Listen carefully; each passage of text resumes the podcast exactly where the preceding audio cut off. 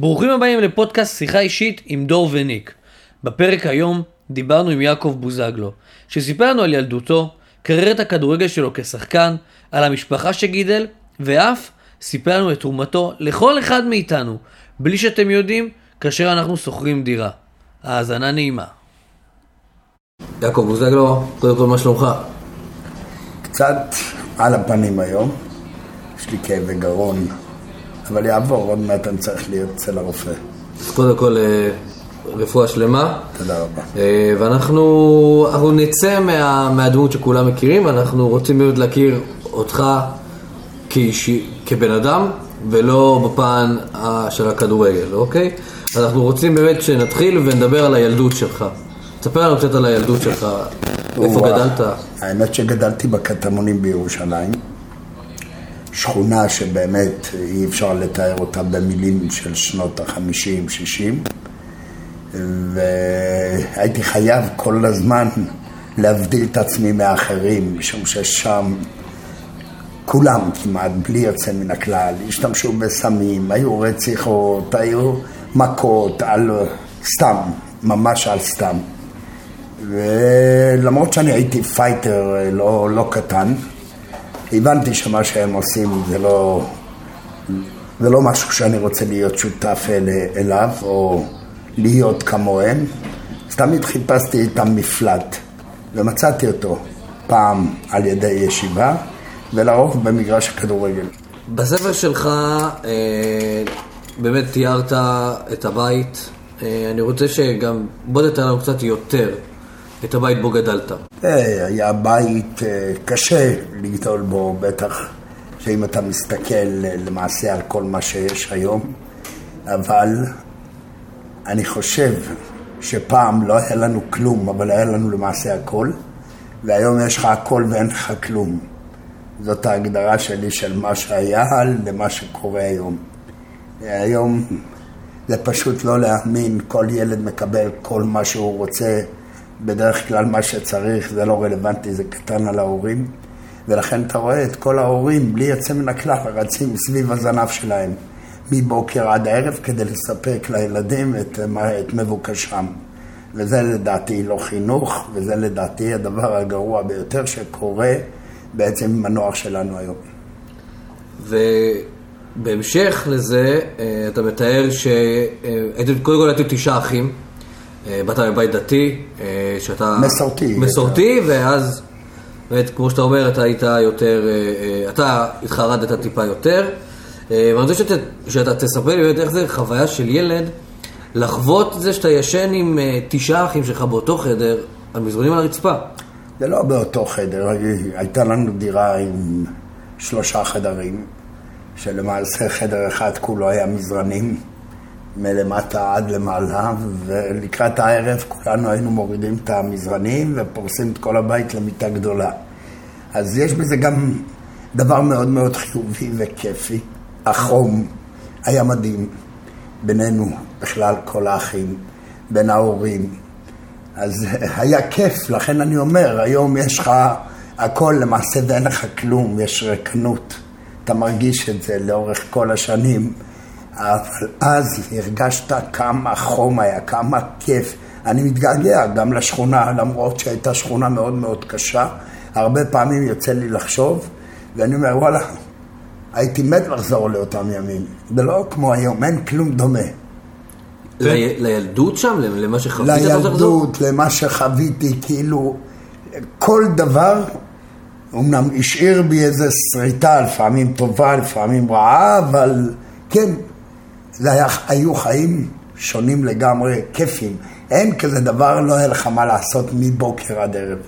היום, תראה את הילדים, הם כל היום משתעממים למרות שיש להם פלאפונים ויש להם uh, מחשבים ומה אין להם בעצם? יש להם הכל, אבל אין להם כלום.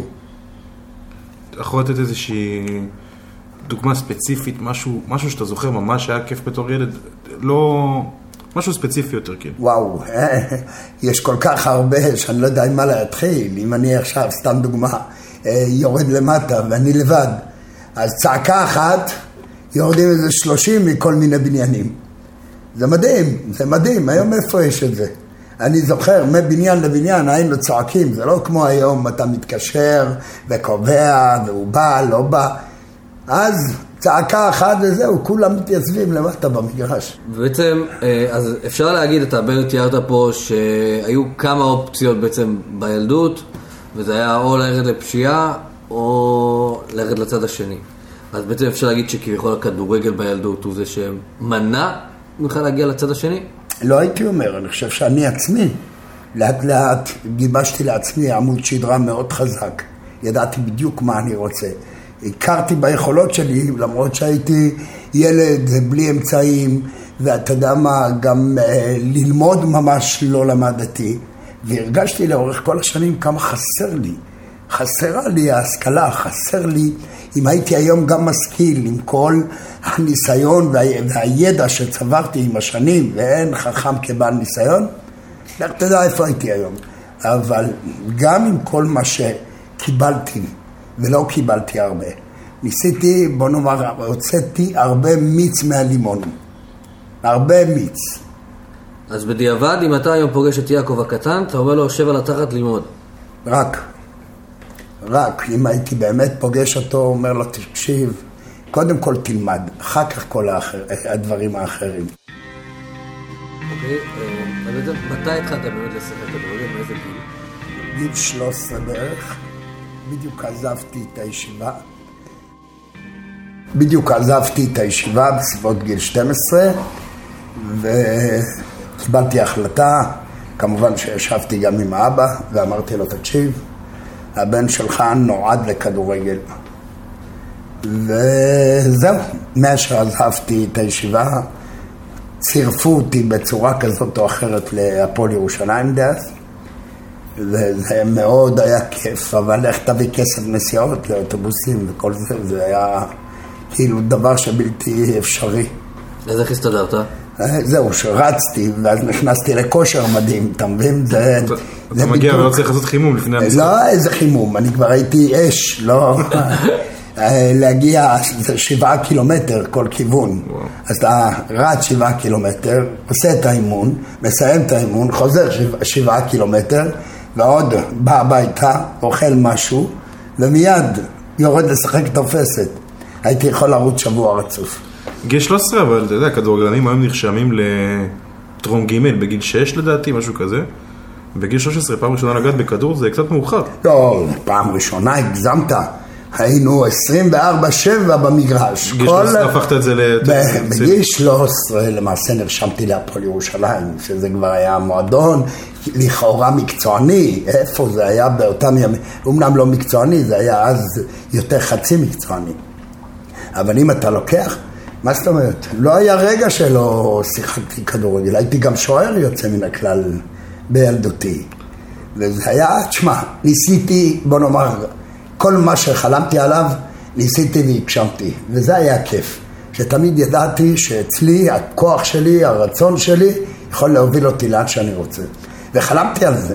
חלמתי להיות כוכב בהפועל ירושלים. תשמע, אם אני זוכר את אלי בן רמו, שלמעשה היה אחד הכוכבים הגדולים בארץ, אם לא מעבר לזה, ואני אומר את זה באחריות. הוא היה עושה דברים שהיינו מתחרפנים, שהפכתי להיות המעריץ מספר אחד שלו לאורך כל השנים. ופתאום אני מוצא את עצמי משחק איתו ולצידו, ולפעמים גם טוב ממנו. זה, הזוי, לפחות במחשבה, כן. תשמע, אתה כל החיים שלך גדל איתו, מעריץ אותו, ופתאום הוא איתך, יושב בחדר הלבשה, יושב מדבר איתך לשיחה, הוא... אין, זה היה... אי אפשר לתאר את זה. ואם תצרף את המשחק הראשון נגד מכבי תל אביב, אז תבין מה זה אלה בן היה.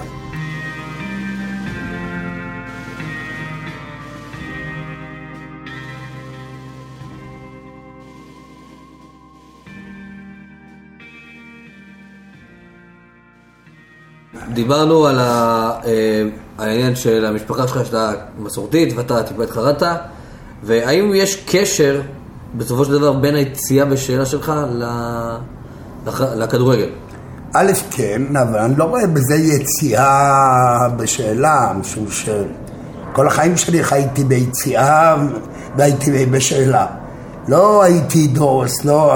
היו לי איזה קטעים וממש קצרים שבהם קיבלתי החלטה שאני רוצה ללמוד בישיבה ולראות גם את העולם הזה מקרוב, וזה מה שעשיתי.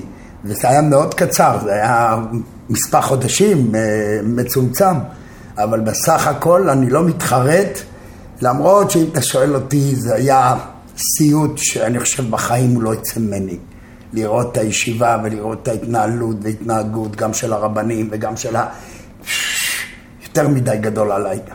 יש הרבה, יש לך הרבה ביקורת כביכול על, ה- על מה חד שהיה שם. משמעית, ולכן גם אתה בוחר, תראה, הגדולה שלנו זה לדעת לבקר את העשייה שלנו.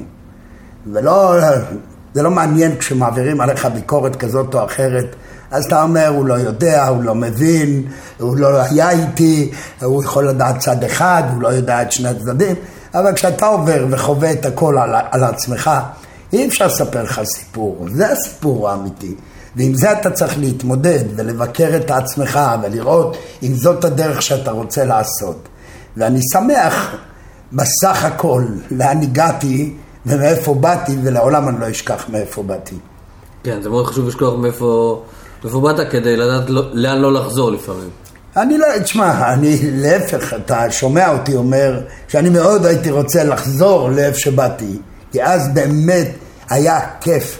אני אומר שוב, כל הזמן אני מנסה לנתח את זה, ואני אומר, וואלה, אתה יודע, עם המינימום שבמינימום, אפילו בלי מינימום, חיינו וחיינו טוב.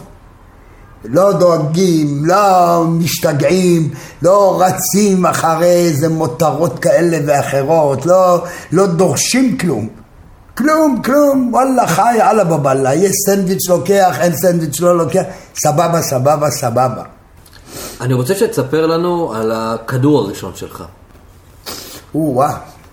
תשמע, זה סיפור באמת, אה, פעם היו כדורים שהיו מוכרים אותם בלירה. היה כדור אדום כזה גדול, קצת יותר גדול מכדור אה, רגיל של כדורגל, והוא היה מלא אוויר מצד אחד, אבל אין בו כלום, הוא ריק, חלול בפנים. ומטבע הדברים, ברגע שהוא פוגע באיזה אה, מחט או משהו, הוא מתפוצץ ואז כל האוויר יוצא.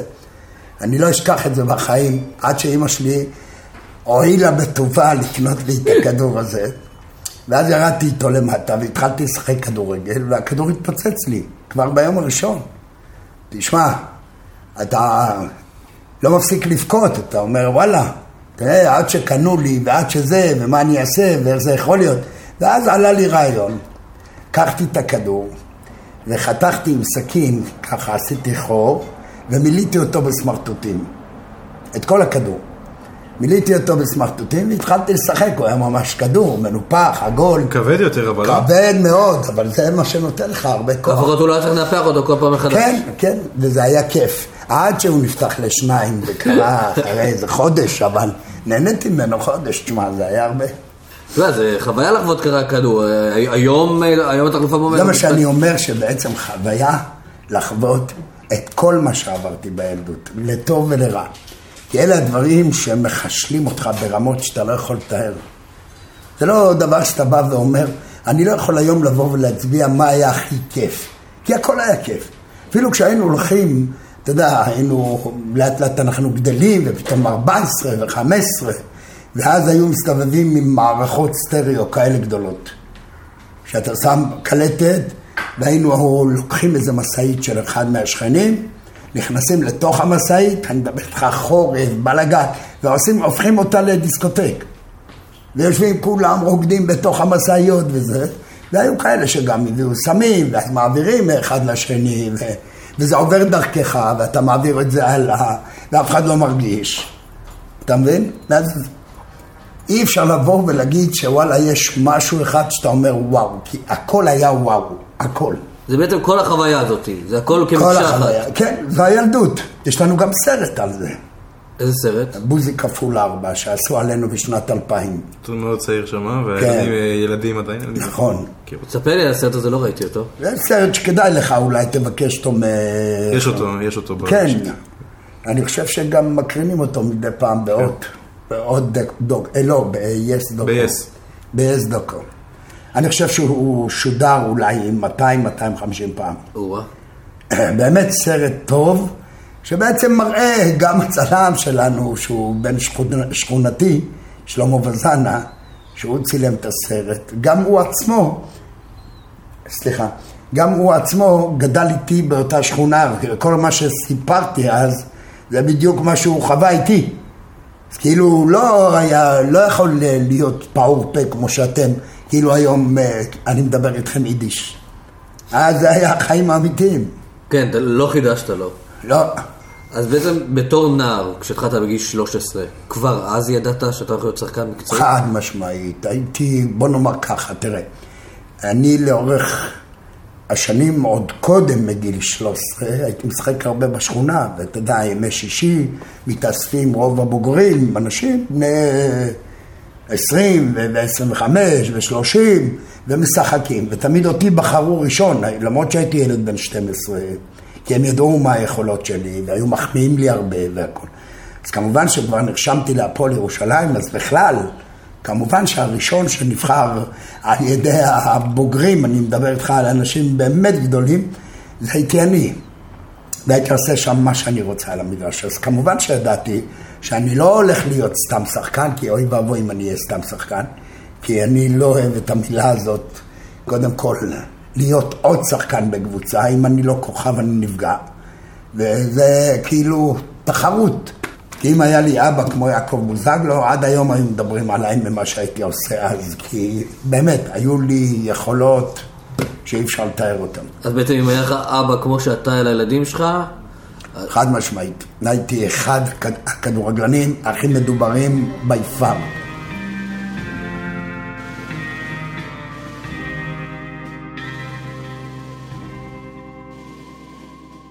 אז יכול להיות שבאמת בגלל החוסר הזה שלא היה לך את אבא לא כזה, אתה עכשיו לילדים שלך?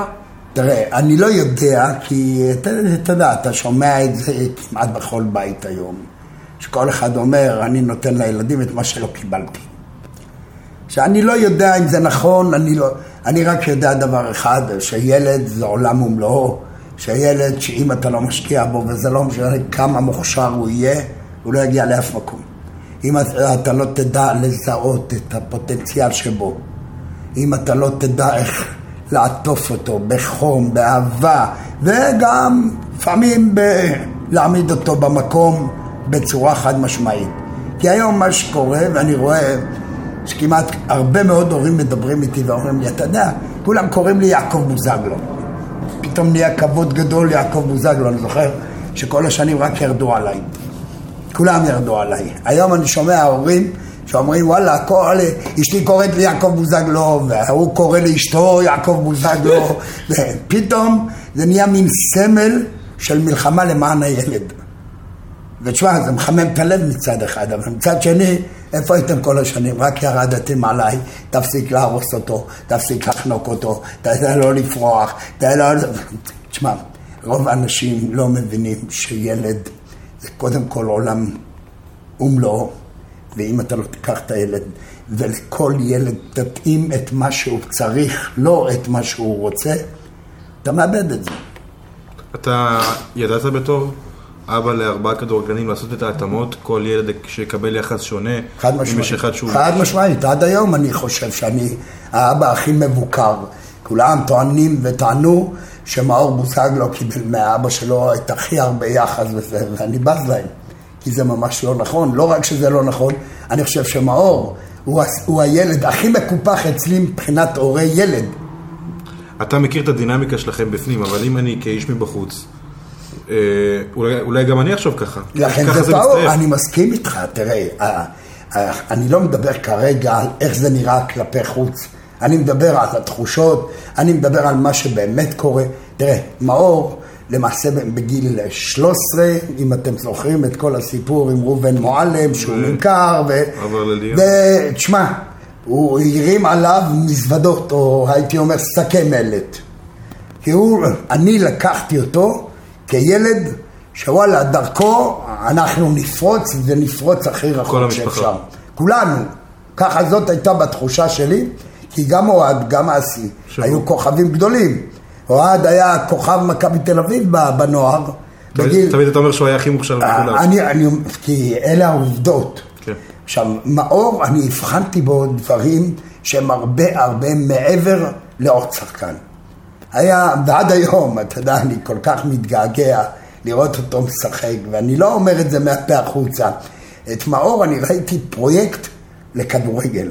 חשבתי, ואני התבדיתי, כי למה? תשמע, אתה לא לוקח בחשבון שחלילה יהיו פציעות, ויש כל כך הרבה קנאה ושנאה. ורצון להכשיל. זה עם ההצלחה. והכל, כן, והכל עשו למאור. הכל עשו, אבל מה, אני שמח שאני הכנתי אותו מנטלית לאורך כל השנים. אני נתתי לו להבין מה הולך להיות וכמה יהיה, וכאילו, אתה יודע מה, הייתי אומר, כמו אחד שמגלה עתידות, אשכרה ככה. כל מה שאמרתי למאור היום, קרה בעוד חצי שנה. והוא ראה את זה, מאור לא מטומטם, מאור ילד מאוד פיקח וערמומי, וכשהייתי מדבר איתו, בהתחלה הוא אומר לי, אבא, אז למה רק אתה אומר את זה? למה המאמן לא אומר את זה? ולאט לאט הייתי מחזק אותו, ולאט לאט הוא גדל, ואז הוא שומע את המאמן אומר לו את אותם דברים שאני אמרתי. ואז הוא אומר לי, אתה יודע, אבא, אתה זוכר, אמרת לי ככה, וזה... פתאום הדברים התחברו לו, ואז. כשהם מתחברים לו, הוא מבין שאני קודם כל איש מקצוע. ו... ותשמע, ואתה... אני לא מאמין במילה הצלחה. אני חושב שאין דבר כזה הצלחה. כולם מתווכחים, והרבה לא מסכימים איתי, ואני בז לכולם ולא מסכים עם אף אחד. אין דבר כזה הצלחה. מה זה הצלחה? אתה יכול היום להיות אלוף, שנה הבאה אתה יורד ליגה. אז מה, הצלחת או נכשלת? איפה לשים אותך? גם וגם. אה, זה בדיוק. לכן יש ככה, יש הישג, וההישג הזה הוא זמני, ואתה תמיד מציב לעצמך מטרות. הגעת למטרה, אתה... זאת ההצלחה.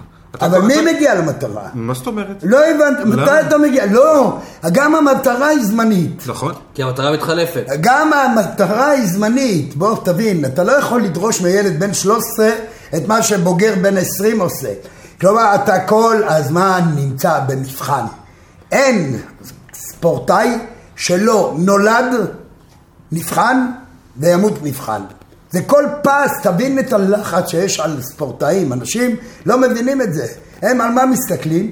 אם הם שיחקו בעבר בשכונה ארבע נגד ארבע, זה הכדורגל. ואנחנו נלחמנו, ואנחנו אויבינו מהבית, ועשינו... זה לא אימון אחד שכדורגלן עושה בקבוצה מקצוענית. אין לך מחויבות, אתה בא בשביל הכיף שלך, זה לגמרי שונה. כמה אתה מהאנשים אתה מכיר שיכולים כל יום לבוא למבחן, שיושב המנהל ויושב הבוס ומי שאתה רוצה ולא רוצה ובוחנים אותך, כמה יעמדו בזה? השאלה איך אתה מגדיר את ההצלחה, אם אתה קובע לעצמך מה ההצלחה שלך. אני לא קובע, אין הצלחה, זהו שאני לא מאמין אם אתה קובע בהצלחה. שלתת פס מדויק זו הצלחה. לא, יפה. זה- זה אז- מה שצריך לקבוע. אז זה בדיוק, נקודתי. כן. אבל זה לא הצלחה, זו המטרה. נכון. המטרה היא להביא את הכדור מהרגל שלי לרגל של השחקן שאיתי, ולא לאבד אותו. כן. לכן אני אומר, הצלחה בגדול, זה עושים סיכום, כשבן אדם חלילה הולך לעולמו, מה השאיר מאחוריו? יכולים לבוא ולהגיד, הוא הצליח, הוא נכשל, הוא אה, וואלה היה רע, הוא היה טוב. אצלנו הרי כשמתים כולם טובים. וכולם מספרים לך. את כל ההיסטוריה שלהם, הכל חרטא. את כל הניסים. וכולם, כל אלה שבחיים, אף אחד לא סופר אותם. וזה הכי מצער. אבל מה לעשות, זה אנחנו. זה האנושות, אבל זה לא רק אנחנו. אה? זה לא. משנה, אני מסתכל עלינו, אני חושב שיש הרבה מאוד דברים שאפשר לשנות אותם, הרבה מאוד שיחות, בעיקר עם ילדים. תראה, היום אני גם מסתכל, אתה יודע, כל האלימות שיש. כל האלימות שיש, וכולם, אתה יודע, באים לטלוויזיה, וכל אחד מתייפייף, וכל אחד מדבר, כמה זה לא בסדר שמחרימים את זה, את הילד הזה, ומרביצים לזה, ונהג אוטובוס. הלו, תסתכל על הפנים שלנו בכנסת, תבין הכל, אתה לא צריך לחפש. אם הם מרשים לעצמם להתנהג ככה, מי אנחנו? אנחנו לוקחים מהם דוגמה. איזה שאלה, זה הפנים שלנו. הם כל היום מצולמים, כל היום מתראיינים, הם הדוגמה שלנו. אבל אין לנו, אין לנו מנהיגות, אין לנו דוגמה. היום אני, אני מאמין מאוד בממשלה הזאת שהיא תעשה את כל השינויים מתבקשים. והיא עושה את זה עד היום ביתר שאת, תענוג. אתה מבסוט מה... וואי, אתה לא מבין כמה אני מבסוט. אתה לא מבין כמה. אי אפשר לא לראות את זה. ואתה כל הזמן עדיין שומע את זה, אומר ככה, זה ככה.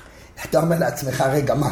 אנשים עד כדי כך קבורים באדמה? עם הראש באדמה. קבורים, לא עם הראש.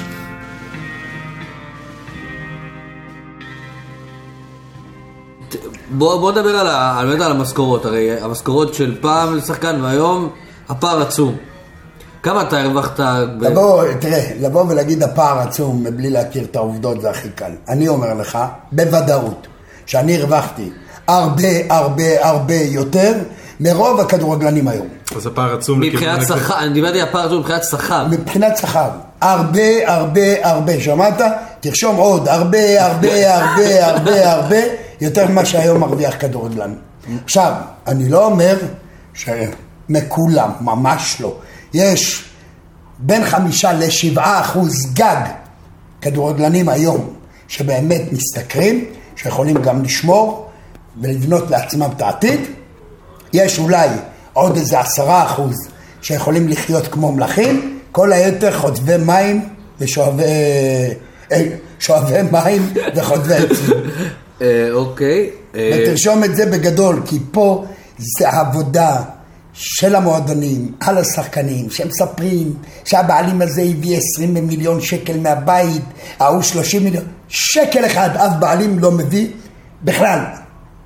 אז הכל מההכנסות של המועדון. הכל סביב הכסף של המועדון, ואלה של, אלה שלמעשה צריכים להביא כי הם מבזבזים סתם, כי אין להם מושג לנהל, אלה שמבזבזים סתם, לוקחים הלוואות, ואת ההלוואות מי משלם? המועדון. כן. זהו. זהו. אז אם אנחנו באמת התעסקנו בכסף, אנחנו התעסקנו בכסף היום, עכשיו נתעסק קצת אחורה. אה, העסקה שבוצעה עליך בסך 700 אלף לירות. סתם מדויק, מאז פעם שעברה, נכון? איך התחושה באותם זמנים אה, להיות חלק מעסקה כזאת גדולה? תראה, א' זה כיף, אתה רואה, זאת הערכה בעצם, לא מעבר. כי שום דבר לא נכנס לכיסי. חוץ מהערכה, אין כלום. תשמע, יעקב בוזגלו הוא השחקן הכי יקר בישראל באותם ימים. אז זה כיף להיות אחד מהשחקנים שבטח מוערכים הכי הרבה מבחינה כספית. אבל זה לי באופן אישי לא נותן כלום. ולחץ? אה, ברור שיש לחץ, מטבע הדברים, אתה יודע, ברגע שיש ציפיות, אז האכזבות גם יותר גדולות. הלחץ הזה, הרגשת אותו כל משחק, כל אימון, או... אה, תראה, אתה חושב שזה השפיע עליך לרעה במשחק? ברור שהשפיע עליי לרעה בסופו של יום, כי אם אני מסכם את התקופה שלי בהפועל תל אביב, אז מאוד מאוד השפיע עליי לרעה, כי למה? בעיקר, אני חושב, יכול להיות שאם אה, נברור וניכנס באמת ליואנסים, אז אתה תראה, אני באותה תקופה הייתי, כשהייתי בהפועל ירושלים הייתי נשוי, ואחר כך התגרשתי, ו... ווואלה, עברתי לתל אביב מירושלים, זה כמו אתה עובר מניו יורק, מ- מאיזה פריפריה לניו יורק. ופתאום אתה חי, חי אה, בוללות, אה, השתוללות, מה לא. זה כבר לא אותו יעקב בוזגלו של החיים הספורטיביים, שהולך לישון בשעה תשע, למה אין אף כלב אה, בירושלים, ואם יש כלב זה תל אביב לשעבר. או כלב. או כלב. אתה מבין? זה ללא ספק השפיע, עד שלקחתי את עצמי בידיים והבנתי שבעצם איפה הבעיה שלי, כי אתה יודע, כשאתה לא חי חיים ספורטיביים אתה לא יכול להחזיק מעמד הרבה זמן. ואז קיבלתי החלטה עם עצמי, אני חייב להתחתן שוב, כי אם אני לא אתחתן, הלך הכדורגל, תחליט, אתה רוצה לפרוש, או לחזור למסגרת של החיים המשותפים, וזה מה שעשיתי. הכרתי את חני היקרה, התחתנו, הבאנו כל הילדים שבעולם, וזהו. עד עצם היום הזה.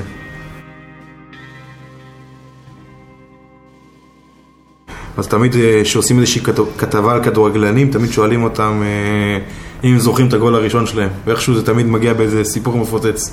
גם לך יש סיפור מפוצץ כזה על הגול הראשון? ברור שכן. אני לא אשכח את המשחק הראשון, זה היה נגד מכבי תל אביב בבלומפילד. ולשחק נגד מכבי תל אביב זה כמו לשחק באותם שנים נגד אה, נבחרת ישראל. רוב שחקני מכבי תל אביב היו הסגל של מכבי, של נבחרת באיזה שנה עלית ישראל. לבוגרים? 74. 74? ואז אני לא אשכח שהקבוצה יצאה, הפועל ירושלים, יצאה לבית מלון, ואותי השאירו בבית, ושמילוביץ' היה המאמן שלנו. ו... דני? אה? דני שמילוביץ'? לא, אה, אדמונד. אדמונד. אדמונד שמילוביץ' היה מאמן, והוא הטיל את המשימה על נהג מונית שקראו לו איציק ג'ואן, שהוא יביא אותי בשבת. וכך היה, הם יצאו לבית מלון, ואני עכשיו לא יודע כלום, לא שאני משחק, לא שום דבר. אני ישן את השבת, קבעתי בשעה עשר בבוקר, הוא בא לאסוף אותי מהבית, ואז אני נכנס למונית, והוא מתחיל לדבר איתי, ואומר לי, אתה יודע, אתה פותח בהרכב. לא איזה פותח בהרכב, מה אתה עושה צחוק? הייתי בטוח שהוא עובד עליי. אני אקצר. ואז אה, הוא כן, אני לא, הוא כן, אני לא, בסוף הבנתי שיכול להיות שמה שהוא אומר זה יכול להיות. אתה ילד בן 17 אני ברגע הזה, ילד, נכון? כן, 17 אפילו פחות, 16 ומשהו. ווואלה, מגיעים לבית מלון, אוכלים ארוחת בוקר, ואחרי זה נכנסים לחדר האספות. אני זוכר את זה כאילו עכשיו זה קורה. אדמון נותן לנו הוראות טקטיות והכל על הלוח, ואז הוא מדבר עם כל שחקן ושחקן מההרכב, אלי בן רמוז' ישב בקצה ואני בקצה השני. מהכבוד שרכשתי לו, לא יכולתי לשבת. זה השחקן שדיברת עליו שהרצת. כן. ואז הוא סיים את ההוראות של אלי בן רמוז', אומר לי, ואתה, תשמור על מיקרובלו. או, הרגליים התחילו ככה לראות. היה איזושהי תגובה מהשחקנים שמה המאמן נותן לילד בן 16 לפתוח כולם בהרכב? ידעו מי אני. גם השחק... גם השחקנים, היינו משחקים הרבה, זה לא כמו היום שהנוער מתאמן במקום אחד והבוגרים במקום שני. אנחנו והבוגרים כל הזמן ביחד, ביחד. מהעורבבים ביחד, מתאמנים אמנם כל אחד בקבוצה שלו, אבל משחקי אימון אחד נגד השני, היינו מנצחים את הבוגרים הרבה מאוד פעמים במשחקי אימון. כך שכולם מכירים את כולם, ידעו את היכולות שלי ולהפך. אחרי זה באו וחיבקו אותי וכל אחד מאחל לי בהצלחה והכל. כאילו וואלה דבר טבעי היה לכולם, לי לא היה שום דבר טבעי כי זה אין מה לעשות, זה פעם ראשונה וזה לא פשוט. עכשיו צריך להתמודד עם זה. מה עוד שהתחיל המשחק, מכבי תל אביב התחילה עלינו כאילו מכבש בום, קורות, משקופים, בלאגן, לחץ, חבל על הזמן. הכדור הראשון שנגעתי בו זה היה דקה עשרים. כל הזמן רק רצתי. עליתי, ירדתי, עליתי, ירדתי, עליתי, ירדתי. לשמור את מיקרובלו. וכשתפסתי את הכדור התחלתי לעבור איזה שניים, שלושה שחקנים, ואז הכשילו אותי קרוב לשש עשרה. ואיציק אה, תורג'ו, אה, איציק אה, מרילי, לא ציון, ציון, אח שלי, אח ציון שלי. גדול ממני בשנתיים, שתבין, הוא עוד בנוער, נכון. ואיציק עדיין משחק בקבוצה הראשונה, והוא סובב את הכדור לחיבור. הובלנו 1-0. ואז אלי בן רמוז', אותו אלי בן רמוז' שאני אומר לך, לוקח אוקיי. כדור מה-16 שלנו. הוא עובר רק עם הטעיות גוף כמעט את כל שחקני מכבי. הוא הגיע מול לופה קדוש. הוא בעט לו טיל, הכדור פגע לו פה, חזר לאמצע המגרש ואני באתי בריצה. פה זה בחזה רק? ונתתי, פגע לו בחזה ו... ונעדף אליי. ואז אני באתי ונתתי בעיטה והכדור פגע בקורה ונכנס. שער, ואז אני זוכר שבאו לאימא שלי, אמרו לה, את יודעת, הבן שלך נתן גול. אז היא אומרת, אז מה? הוא כל הזמן נותן גולים. אתה מבין, עד כדי כך, כי היא לא הבינה את המשמעות, מה זה ליגת העל, אז היה ליגה לאומית, לא היה ליגת העל. וזהו, הכל היסטוריה. הרגשת... כבר בגיל 13 ידעת שתהיה כוכב, אתה אמרת, אני ידעתי אני שחקן, אבל כאילו זה היה הרגע שאמרת, fuck, הנה הכל יסתדר והכל כמו שחשבתי, או שזה יגיע אחרי זה? האמת שכן, הרגשתי שזהו, מפה עכשיו השאלה איך אני שומר על זה. ולצערי לא היה לי מי שיעזור לי לשמור על זה, כי תשמע, זה הישג אדיר. להבקיע שער, משחק ראשון, לנצח את מכבי תל אביב בבלומפילד, זה לא עניין של מה בכך, זה, זה תשמע, חתיכת אה, מכה.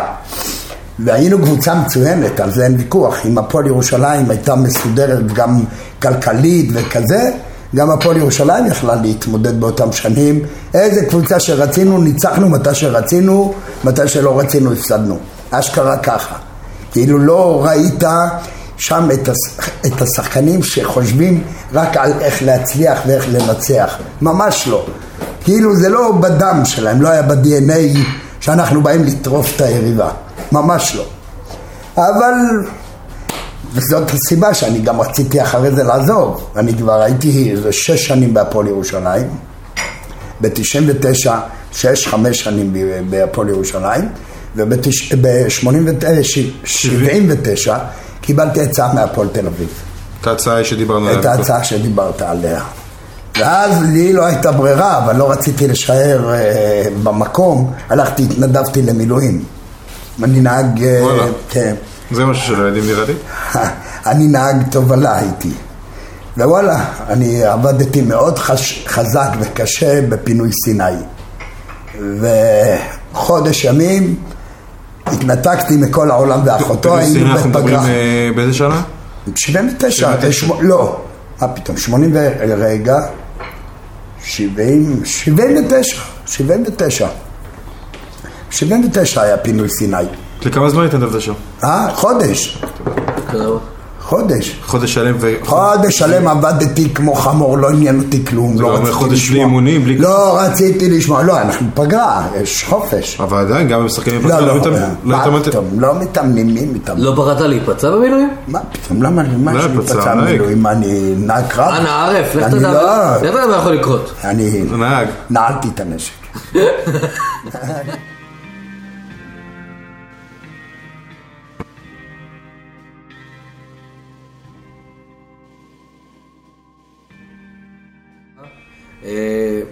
באיזה גיל פרשת ומה הוביל אליה? אני אה, בשנת 87, כשהייתי בביתר ירושלים, בשנה של האליפות הראשונה שלהם, נקלעתי לקשיים כלכליים בעיקר, גם בגלל הערבויות שערבתי, גם בגלל שערבו לי, גם בגלל ששרפו לי את החנות. היה איזה סיפור שהתחיל להתגלגל כמו כדור שלג, ואז לקחנו את האליפות באותה שנה, ושנה אחרי זה החלטתי שאני רוצה לפרוש, אבל לא פרשתי. אז קיבלתי הצעה מביתר ירושלים, הלכתי לביתר רמלה, הם היו בליגה א', ליגה שנייה באותם ימים. ליגה שלישית באותם שלישית? ימים. שלישית, כי אז הייתה ליגת העל. שלישית, כן. הייתה ארצית, לאומית ארצית א'. כן. נכון. ווואלה, אפשר להגיד שעלינו בצורה מעוררת כבוד. עשיתי עונה לא רעה, ונשארתי שם אחר כך עוד חצי שנה ופרשתי. בגיל מוקדם יחסית. כן. בגיל 31, 2 פרשתי. זה אנשים כן, זה צעיר, זה היום שאתה שמשחקים. שמשחקים עד גיל 40. הרגשת ש... הרגשתי שאני יכול לשחק. עוד הרבה? עוד הרבה. הייתי גם חזק כמו סוס. לא... לא. לא ניסית אחרי זה? לא. למה? כי נגעלתי מהכדורגל. קרה משהו ספציפי? לא. סתם ככה בן כן, אדם שכל לא היה לי ראש. כדורגל? לא היה לי ראש לשחק כדורגל. בגיל 31 אני כבר... אוהד או אסי כבר היו גדולים, זה יכול להיות שזה אחת הסיבות ש... לא, לא. ממש לא. אין, אין קשר לילדים. החלטתי שזהו, אני רוצה להפסיק לשחק. תשמע, אתה יודע, זה נראה כאילו, וואלה, מהר, 74 עד כמעט 90 שאתה משחק, זה 16 שנה. זה נראה לאחרים צריך כאילו... מגיל קטן, זה אפשר להגיד 30 שנה. לא משנה, אבל בואו ניקח רק את השנים של המקצוענות, שבהם אתה בא ואומר, וואלה, 16 שנה, זה המון המון שנים, זה המון זמן, זה זה... ואני מבחינת משמעת הייתי ממש ממש ממושמע, למרות שהייתי פרחח לא קטן, אבל ממושמע. אף פעם אני לא איחרתי לאימון, לא היה כזה דבר, גם היום. לפגישה אני לא מאחר בחיים. ו... תשמע, להתמודד עם קריירה כזאת, ואז אתה נקלע לקשיים, כמו שאמרתי, והראש שלך לא ממש בזה, ואתה יודע שאתה עולה למגרש, אתה לא נותן 100%, אתה לא נותן אפילו 20%. הוא אתה חושב על ואומר. אתה בא ואומר, רגע, מה, אני לוקח כסף ממועדון שאני לא נותן לו כלום? אז יאללה, לא רוצה לשחק וזהו. אתה יודע, אני ישבתי עם הבוס של ביתר רמלה, שלוש פעמים אני קורע את הצ'ק שהוא נותן לי, שלוש פעמים. אני אומר לו, לא רוצה לשחק, עזוב אותי. וזה היה הרבה כסף, רק דמי חתימה, עוד לפני המשכורות. והחלטתי שאני לא רוצה לשחק, אבל בכל זאת, הוא כל כך רצה, וכל כך התחנן, וכל כך... אז אמרתי, יאללה, נעביר עוד איזה שנה. עלית איתם ליגה וזהו ככה. כן. לא, המשכתי לשחק איתם בליגה השנייה, עד אמצע העונה, ואז אמרתי להם, אני הולך. אז אחרי כל כך הרבה זמן של אה, לשחק כדורגל, בין אם זה מקצועי ובין אם זה לא מקצועי, מה עושים ביום אחרי הפרישה? וואלה, תראה, זה סימן שאלה מאוד גדול, כי כולם נמצאים במין צומת אה, דרכים. אצלי זה היה קצת שונה, כי אני הקמתי את עמותת נפגעי הבנקים, רציתי לשנות את חוק הערבים שהיה גרוע ביותר. מה זה העמותה הזאת? תספר לנו. העמותה הזאת זו עמותה שהוקמה כדי לשנות את החוק, בטח בכל מה שקורה בשני סעיפים שהפריעו לכל אזרח באשר הוא. אחד היה סעיף כולנו ביחד וכל אחד לחוד, והסעיף ללא הגבלה בסכום. אתה חותם למישהו על ערבות על עשרת אלפים שקל ואתה אחד מחמישה ערבים, הבנק יכול לפנות רק אליך, לא לארבעה האחרים, שאתה תשלם לו הכל. זה מה שקרה לי. אלה דברים שפגעו בך. ברור, זה מה שקרה לי. ואז אמרתי, אני לא אעזור כלום, ואתה יודע, וניסו לדבר איתי, וניסו להוריד אותי מהעץ, והרגשתי באותם uh, ימים, בטח הראשונים, כאנדרדוג, שהולך להת, uh, להילחם בכוסות רוח למת, והמשכתי שבע שנים עד שהחוק השתנה. החוק השתנה ב-92, ואז פרשתי. אפשר להגיד שחוץ מהכדורגל זה הדבר שהשקעת בו הכי הרבה שנים. אה, למה? תראה, אני בכל דבר אני מתמיד, אין כזה דבר, אני לא מאמין בזבנג וגמרנו בשום דבר. כל דבר שאם תרצה להצליח בו אתה חייב להתמיד, אתה חייב ללמוד אותו, אתה חייב להכיר אותו, אחרת אין לך סיכוי מראש.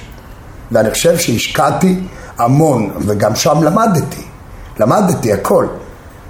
בוא נאמר שבהתחלה הייתי אחד שלא הבנתי על מה אני מדבר. ולאט לאט נכנסתי לזה ולמדתי וקראתי ומה לא עשיתי כדי להבין על מה אני מדבר ובסוף הבנתי, היה לי איזה פעם אחת רעיון עם שטרסלר אצל, אה, איך קוראים לו, רפי, גינה, אה, רפי רשף. אני לא אשכח את זה בחיים. הוא היה איתי ואני תוקף אותו בשידור. ועד שהבנתי שבעצם אני טועה ואז יצאנו החוצה והוא אומר לי מה קרה לך בוזי? אני איתך לא נגדך אמרתי לא הבנתי, אבל עד שהבנתי... עד שהבנתי נגמר. היה מאוחר מדי. כן, אז זה, זה בדיוק ההבדל בין אחד, אתה יודע, אני אף פעם לא היה לי ריכוז יתר. תמיד הייתי טמפרמנט ותן לי רק להשתולל ולהשתגע וזה. ופתאום אתה מוצא את עצמך ברעיון טלוויזיה, אמנם זה לא היה ראשון, כי התראיינתי הרבה פעמים ב... בטלוויזיה עם... אה, כשחקן. בכדורגל. אבל זה לא אותו דבר, כי גם אז לא היו משדרים הרבה, היו מראים אותך אולי שתי שניות, והנה יעקב בוזגלו, כוכב המשחק, נגמר, יאללה. זה כמו היה רוח. היום יש סדרות על כדורגלנים. לא, זה ההבדל, כן. אמ, אוקיי, באמת, הרבה פעמים שחקנים לאחר הפרישה נשארים בכדורגל, אם זה אימון או היום התפקיד החדש שהמציאו מנהל מקצועי. תראה, האמת, לא- האמת שרציתי מאוד להיות uh, מאמן. למדתי בווינגייט, יש לי תעודה מ-92. סיימתי ללמוד בדיוק ב... אחרי שהעברתי את החוק עם פרופסור שטרית בכנסת לשינוי אה, חוק הערבים ואז רציתי מאוד uh, לאמן וקיבלתי הצעה במבשרת ציון וואלה, חטפתי אותה למרות שהיא הייתה הצעה איזה, מבזה איזה ליגה? ליגה ב' ו... וואלה, עשרה מחזורים הייתי איתם. עשינו תשעה ניצחונות ותיקו, אנחנו מקום ראשון ובאים להתערב לי. ואני אדם מאוד עקרוני, הכל... באים להתערב ההנהלה, אתה מסתכל. כן. הכל אתה יכול לעשות איתי, לא להתערב לי, לא בשיקולים שלי, לא במחשבות שלי, לא בכלום. אני ככה, מה שאני חושב זה מה שאני עושה. ווואלה, אתה גם מביא תוצאות, מילא אם אתה מפסיד, באים אומרים לך בוא תעשה ככה, תשנה ככה, אתה אומר, יאללה, נו, לא הולך ככה, בוא ננסה אחרת. אבל אתה מנצח תשעה משחקים מעשרה ועושה תיקו. מאוד uh, נפגעתי, ואז אמרתי להם תודה רבה, ביי ביי.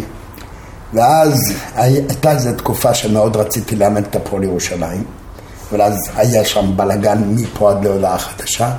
לא יצא לפועל, ואז אמרתי, stop, לא רוצה יותר לאמן, לא רוצה כלום, עושים לי טובה, שלא יקחו אותי.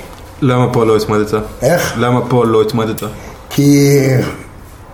לא יודע, אולי בגלל שהשם שלי לא היה הכי טוב, לא סקסי, בוזגלו, זה לא משהו... הוא כן היה מספיק סקסי כשהיית כדורגלן. כן, זה אחרת, זה אחרת. כשצריכים אותך בחיים, זה לא כמו שאתה צריך אותם, תלמד את זה, אתה צעיר. כשצריכים אותך, לא רוצה להגיד לי, לקחו לך את התחת ואת הרגליים ואת הידיים. אתה יכול להגיד לשון חומה. אבל, אבל כשלא רוצים אותך, פתאום אתה אוויר, פתאום אתה כלום, פתאום אתה לא מאמין איזה הבדלים, וזה הכדורגל שלנו, גם היום. זה לא רק בכדורגל. לא הבנת, אני מדבר כרגע על כדורגל, זה הענף שאני מכיר אותו הכי טוב, וגם היום.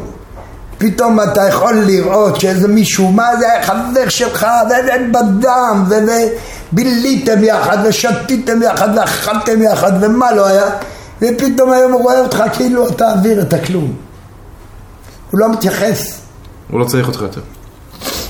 אותי כולם צריכים, למזלי, זה בגלל משהו אחר, אבל לא, כן, בפירוש, ברגע שלא צריכים אותך, אף אחד לא סופר אותך, אף אחד לא מתייחס אליך, אני מסוג האנשים, בני אדם, אני מתייחס בכבוד, וגם אם אתה מכעיס אותי, אז אני יכול להתווכח איתך אחרי דקה, כאילו לא היה כלום. אתה גם מכניס אני אנשים. יכול לריב איתך אחרי דקה, לא היה כלום. כזה אני.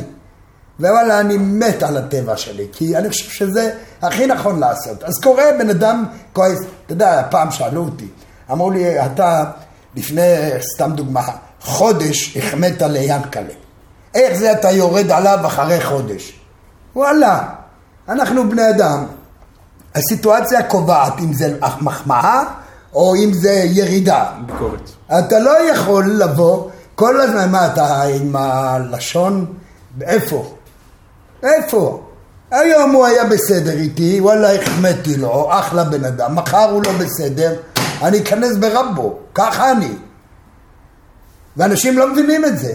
אה, איך יכול להיות, אתמול הוא היה, כן, איך יכול להיות בן אדם בן 40-50, וואלה למד כל החיים שלו והלך רצח מישהו. אתה נתפס צבוע בעינם. אז מה, אז הוא היה רוצח כל החמישים שנה ולא ידענו?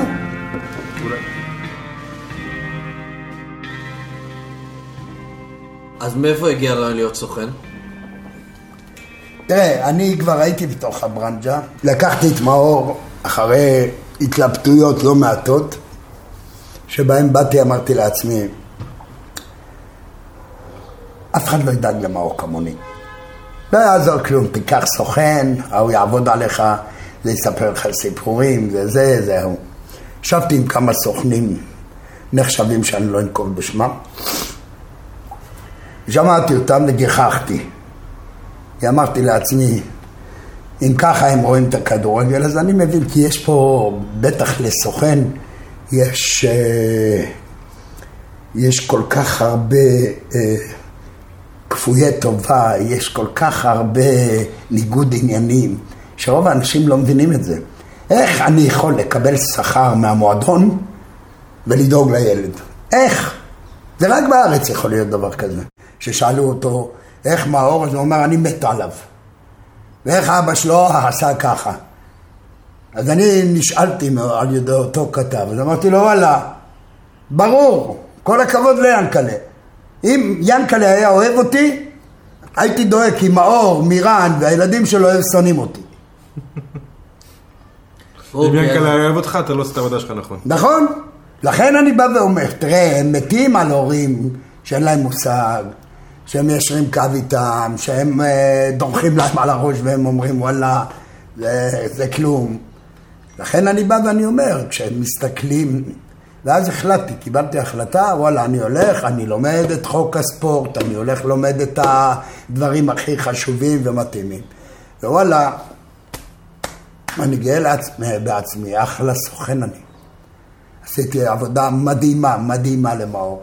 לאורך כל השנים אני לא חושב שהיה שחקן בישראל, עזוב, תוציא עכשיו את אה, זהבי, שבאמת הוא... הוא לא בישראל. הוא עף, לא, לא משנה.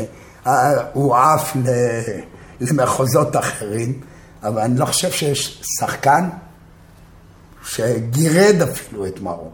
גירד. אני, אני גם כשהיום אני קורא מה היום כדורגלנים מרוויחים אני, אני לועג, אני, אני צוחק. אף אחד לא, לא מתקרב גם לא לחצי. גם אם יעמוד על הראש, ואני מדבר איתך על כל הכוכבים שלכאורה רואים בעצמם כוכבים. אפילו אלי, אלי אוחנה, אני זוכר, דיבר איתי פעם בריאיון ברדיו בירושלים, ואומר לי, אוי, אוי, יעקב, יעקב, אם אתה היית סוכן שלי היום, הייתי, אה, אולי חצי מירושלים הייתה שלי. ואתה יודע מה? הוא צודק. אני אומר את זה באחריות, הוא צודק.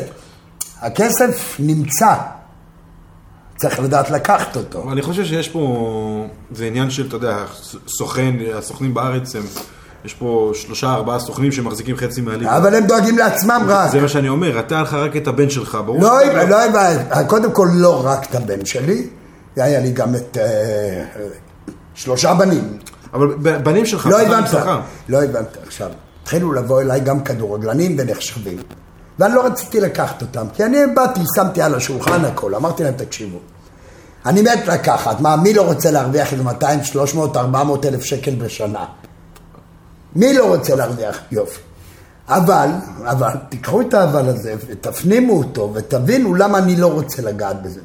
עכשיו, המועדון יצטרך לשלם לי את השכר טרחה שלי. אני יכול ללכת נגד המועדון? לא. אז רגע, אז איזה סוכן אני? של מי? של השחקן או של המועדון? אז אם אני של המועדון, אז למה אני צריך שהשחקן יבוא אליי? ואנשים לא מבינים את זה, ואני לא רציתי, בוא, תבין, יש הרבה דברים שאני לא רוצה להעלות אותם. מה שאני מכיר, אני מכיר כל פינה מסריחה בכדורגל הישראלי, ואם אתה שואל אותי, כמעט הכל מסריח. אני צריך לחפש את הפינה הלא מסריחה. ואין. אין. אז עדיף לא להיות שם. אז אולי כדאי לשנות לזה את המושג מסוכן למתווך, לפי מה שאתה מתאר פה. גם לא מתווך. גם לא מתווך. מי ש... שצריך לסגור את כל הפרצות בין ההסכם שכר של הכדורגלן, זה הכדורגלן עצמו. אבל רוב הכדורגלנים לא מבינים כלום ושום דבר. כן, מי שיתמוך בהם. הם לא מבינים. עכשיו הם נעזרים, לא... אבל הם נעזרים בסוכן. ומה שהסוכן בסופו של יום אומר להם זה קדוש. אז אם הוא אמר לא, וזה... טוב, בואו נעבור לשאלה. הבא. אה, טוב, אז אנחנו... לפני הכל. אוקיי, לפני אה, הכל. עוד לפני שמאור נפצע וכל הסיפור עם הפועל, קצת לפני זה הוא כבר... אה, הודעתם על סיום ההתקשרות ביניכם, נכון? משהו כזה, הוא אמר שכבר הסוכן שלך יותר. לא, הפוך, שהוא אה, שלו. תראה, בוא, בוא אני אגיד לך. לא, לא, זה הקדמה לשאלה. כאילו, עד לפני שנתיים, שלוש, היית הרבה יותר בכותרות, בוא נגיד ככה. אני התרחקתי, ואני נכון. מתרחק. גם היום, אתה יודע מה, עזוב אותך, תקשיב, אני לא יודע איך אני הסכמתי לכם ולבוא בפעם השנייה תוך חודש. אבל אתה יכול לראות, אני יכול להראות לך עכשיו בטלפון. יש לנו כסף. היום, היום, קח, קח, תראה, אילון בן יוסף. בוא, שתבין. אני אתאר לצופים, למאזינים, מה אני רואה. רגע. קח, תקריא. מעדכן שכתובת האולפן ליום חמישי, רחוב נירים עשר תל לא לא, לא, לא, לא, לא, לא, לא, לא, לא זה. אילון שמתי, זה לא אילון, לא. אילון, אילון בן יוסף, רגע. מה זה משנה? נשמה... זה ההוא בקשר לבוזגלוס, אילון המפיק. נשמה, אני רוצה להעלות אותך לשידור ברדיו חיפה ודרום, יש לי תוכנית חדשה. יעקב בוזגלו בתגובה, אני חולה. אתה אומר שעדיין מגיעות הרבה פניות כאלה? מה, כל היום, כל יום, הנה, רגע, בוא, אתה... אבל יכול להיות שאולי בגלל שאנחנו מדברים על... לא, לא, בוא, תבינו. אני אף פעם, גם כשהייתי בכותרות, כמו שאתה אומר, אף פעם לא רדפתי אחרי התקשורת. תמיד רדפו אחריי, ואם היית, אם היה רעיון אחד, תדע לך, באותו יום היו צריכים להיות עשר. אני, לא, אני בטוח שלא אתה רדפת, כי אני, אני לא מכיר אותך לגמרי, אבל לפי מה שאני כן מכיר. השאלה אם זה לא חסר לך עכשיו. לא. אתה אוהב את השקט שלך? ברור. אני כל החיים שלי אהבתי שקט. גם היום כשמדברים איתי על, על פרסום וזה, אני לא מתלהב. זה לא דבר... בוא, תבין, לפרסום יש גם, אף אחד גם לא יתחרט על מה שלא אמר. אוקיי. אף אחד. אמרת משהו, אתה יכול להתחרט עליו, אבל אם לא אמרת כלום, אין לך אין לך. על מה להתחרט. לכן אני בא ואומר, ברוב הרוב הזמן לא מעניין אותי לא להתפרסם. אני, מה שחשוב לי, שהילדים שלי יעשו את מה שהם אוהבים, יקבלו הערכה, יקבלו הכרה, שלום על ישראל. כל היתר לא מעניין. ואני כל כך נהנה, אני, זה הזמן שלהם, זה לא הזמן, תשמע, אני היום בן 65, זה לא איזה ילד בן 16 וחצי, בן 17. אתה מבין? אני לא מחפש את זה, לא מעניין אותי הפרסום, מה שמעניין אותי זה הילדים שלי. הילדים שלי, עכשיו. ברוך השם הנכדים, כן, אבל נכד זה לא כמו ילד, אף פעם גם לא יהיה. אומרים דווקא שה... לא אומרים, תשמע, אנשים מטומטמים שלא יודעים לחשוב אתה אומרים. הסבא הראשון שאני שומע. אז. הנה אני אומר לך, לא דומה בכלום. הנכד זה פוצי מוצי. ילד זה לרוץ איתו, זה לטפל בו, זה לקשור לו, זה לבכות איתו כשהוא בוכה, זה... ל- עזבו אתכם, נו. מה אתה משווה לי נכד? נכד, נכד זה חוץ מלקנות לו ממתקים, בוא תראה מה יש לי, ארון שלם כולו ממתקים, שיבואו למה? בחיים לא שמעתי סבא אחר. אז הנה אני הסבא הראשון שבא אומר לך אין בכלל מה להשוות ילד זה פי מיליון מנכד פי מיליון לא פי לא פי שניים אני אאמץ את זה. אוקיי. אז אנחנו... סבא שלי אומר אחרת. אז אתה עושה... כי הוא אוהב את הפוצימוצי יכול להיות. איזה פוצימוצי, תראה. נו אתה רואה. וואי, זה בדיוק יש לו אותך? יש לו אותך בפוצימוצי זה בכלל כיף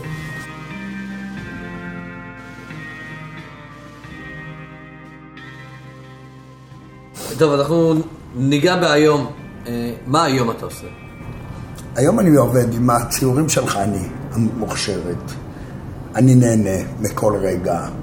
חני עכשיו התחילה לעשות גם פורטרטים לאנשים בהזמנות אישיות. וואלה, אנחנו נהנים. אתה מוצא זמן לדברים שלא היה לך זמן אליהם לפני כמה שנים שהיית בכדורגל. כל הזמן היה לי זמן. אבל יש לך יותר זמן. כל הזמן היה לי זמן. ובוא אני אגיד לך משהו, אתה יודע למי אין זמן? למי? למובטלים. איך? אתה אומר פה... למה למה למותן זמן? למה למובטלים יש זמן? לא, למה... אה? למובטלים אין זמן? כל הזמן עסוקים במחשבה מה הם צריכים לעשות.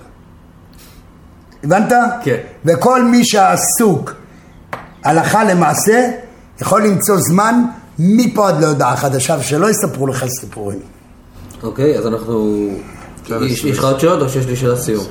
שאלה לסיום, אה, היום אתה דמות מוכרת, מוערכת וידועה כאדם שהקים משפחה לתפארת ויציב- ויציבה ומשפיעה במדינת ישראל. אתה מודע לתארים האלה? קודם כל. תשמע, האמת, שוב אני אומר, כן, יש, יש מצבים שבהם אתה, אתה מקבל, כמו שאמרתי, גם הכרה וגם הערכה, ויש מצבים שהרבה פחות. לא כולם צריכים וחייבים לאהוב אותי. יש הרבה דברים, יש הרבה אנשים שאוהבים אותי, ויש הרבה אנשים שפחות. אין לי בעיה עם כולם, בכיף. וזה לגיטימי וזה בסדר, כל אחד יכול לחשוב עליי מה שהוא רוצה. אני רוצה להגיד לך שבכלל בשנים האחרונות היו לי המון המון פגישות עם הרבה מאוד אנשים, וכל פעם שנפגשנו, תוך כדי חמש דקות שיחה, אומרים לי, תקשיב, וואי, מה אני חשבתי עליך לפני חמש דקות ומה אני חושב עליך עכשיו. אז תראה את זה כמחמאה, או תראה את זה שבעצם, מה הוא יודע עליי? הוא לא יודע עליי כלום, כי מה שהוא שומע, שזה אמר ככה והוא אמר ככה, ואתה יודע, כאילו, זה אתה. כמו שאמרתי הרבה פעמים, שוואלה הייתי רואה אייטמים בטלוויזיה עם ארבעה, חמישה אה, אנשי פאנל. שמדברים עליי ורק עליי, ויעקב בוזגלו ויעקב בוזגלו, ו- ואתה קם, מסתכל ואתה אומר, רגע, וואלה, שום דבר לא קשור אליי. אז רגע, מה עושים? ממשיכים הלאה. הכל עובר לידך. שיירה, הרוח, והכלבים נופחים. אז באמת, עכשיו, מה אנחנו יכולים לאחל ליעקב בוזגלו? אז קודם כל בריאות. אחר כך, וואלה, שהילדים יהיו מרוצים, שאנחנו, חני ואני, נמשיך עם הזוגיות שלנו, ונהיה בכיף, ונלך ליהנות ולחיות, והכל בסדר, וואלה, אין טענות.